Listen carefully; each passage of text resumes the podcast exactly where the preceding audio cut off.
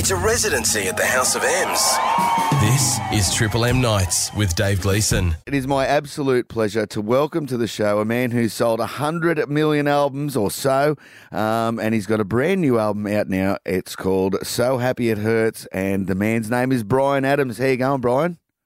Nice one, thanks. Yeah, thanks for the introduction. I, I never really believed that number, but you know, nice to have. Mate, you must be uh, you must be stoked that uh, you, have got this new album out, um, uh, brand new songs, and uh, ready to tour the world. Yeah, we're really excited about it, and uh, there's it's you know I, there was a moment in the last two years that I thought, well, maybe that's it for gigs. So mm. to have the gigs come back and, and plenty of them as well, looks like I'm gonna be busy for a couple of years to catch up on all this time. Well, that's the thing, isn't it? I mean, uh, you know, those two years, you could uh, there was a couple of things you could do. You could fall in a screaming heap, or you could uh, you could take a positive out of it and uh, and make a new album for yourself. I recorded three albums. Cool, unreal. yeah, I put one out last month. It was uh, for Pretty Woman the musical. Uh, the original thing was recorded in 2018, and and I put out my own versions last month on YouTube. So you, if you're interested, you can check those out.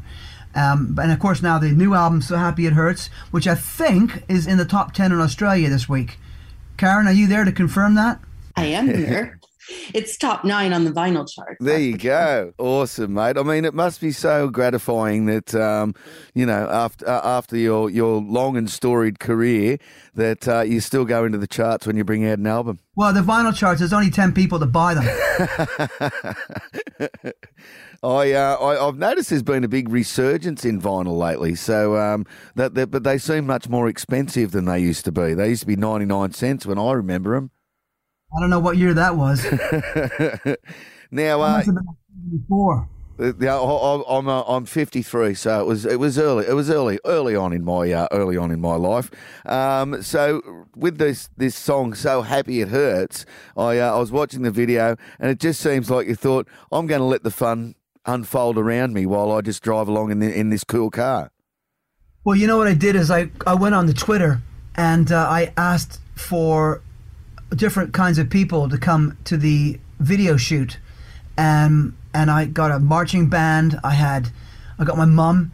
I got uh, uh, I got a weightlifter. I got uh, a mechanic. I got a policeman. I got all these different people to come and be in the video because I wanted it to be sort of just just a, I mean, kind of like you say, something to be driving down the street, football player. There's all kinds of stuff in it, and the best bit, of course, is that my mother's in the front of it, and she's 94, and we wheeled her down in her wheelchair, and stuck her in the in the car, and of course, total legend takes the show. Best part of the video. forget, forget about me. Unreal. That's fantastic. Um, so, who'd you write the songs with? Do you, do you have a, a team or, or, like people that you, you go to when you're writing songs, or um, is it uh, you know more organic or, or less than that? Yeah, I've, I've, got I've, I've got a team. I've had the same sort of team for hundred years. Uh, just uh, so happy it hurts was written with Gretchen Peters. Um, the new one, Always Have, Always Will, was written with Mutt Lange. Um, uh, so uh, I Ain't Worth Shit Without You is written with Jim Vallance. You know, there's there's a bunch of songs on different people I work with. But you know, a team is a team, and whatever best idea wins. For this album, I recorded 30 songs, of which ended up I ended up sort of honing it down to 12. So, yeah, you'd have to ask me about specific ones if you're interested. Now, uh, so when you when you are you know honing them down to, to to uh, to that twelve songs. Is there like a, a, thread that you're looking for? Is you know, or or is it just as you say the best one? Right, that's on the album. Just the best one. That one's good. Sounds good in the car. Friends liked it. No one sort of reached for the phone when the song started, so it must be all right. Over all these years that you've been performing and touring, what are some of the things that you know you look back and you go, I can't believe that I played to that many people, or or or you know, just just some of those things that are real highlights.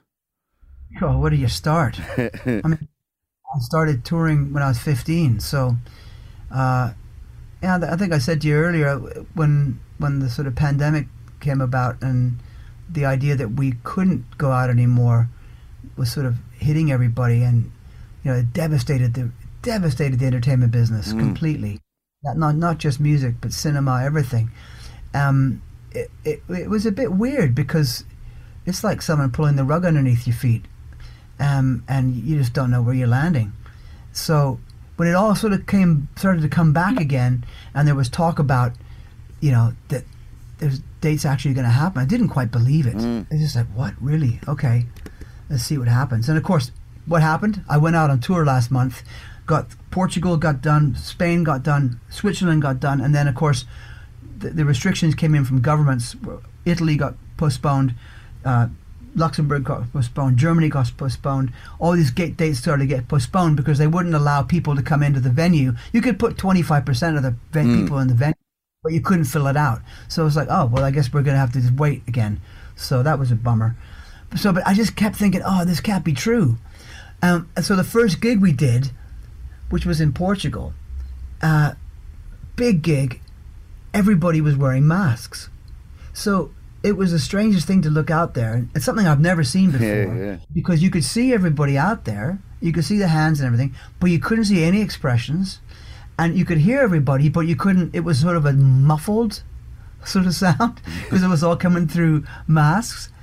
I hope that goes away. Yeah, yeah, and and look, I, I'm I'm in a band myself, and it is that you can record and spend all your time rehearsing and all that stuff, but it's the connection with the crowd that, that is the, the the real kicker, isn't it? Well, there was a connection. There was no trouble there. It's just that you couldn't see the, you couldn't see their face facial expression. You know, it's weird. Mm. Yeah, I mean, yeah. this the whole mask thing was weird. Full stop. Yes, well, uh, we're, we're dropping all those uh, restrictions here in Australia. We're pretty well back to normal. Um, so, are you going to be uh, coming over this way at some stage? I hope so. We won't be this year. It'd it'd be you know 2023. Right, and and because you've got a massive uh, European tour uh, lined up, and I see three nights at Albert Hall. I mean, that must be something you look forward to. You know, it, that's been on the cards for over two years. It got keep getting postponed, postponed, postponed. Because we were thinking about let's do something fun at the Albert Hall and let's do a different album every night um, and fe- featured every night. So like cuts like a knives one night, waking up the neighbors is another night, into the fires another night,